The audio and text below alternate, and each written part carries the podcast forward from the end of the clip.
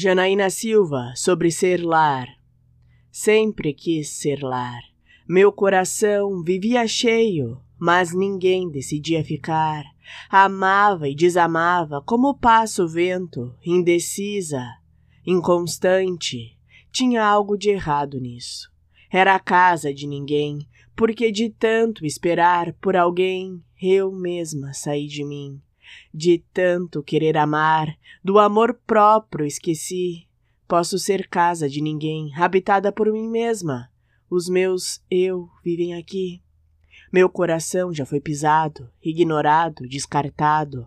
Mas não é mais assim, porque quando todos saem, lembro que ainda estou aqui.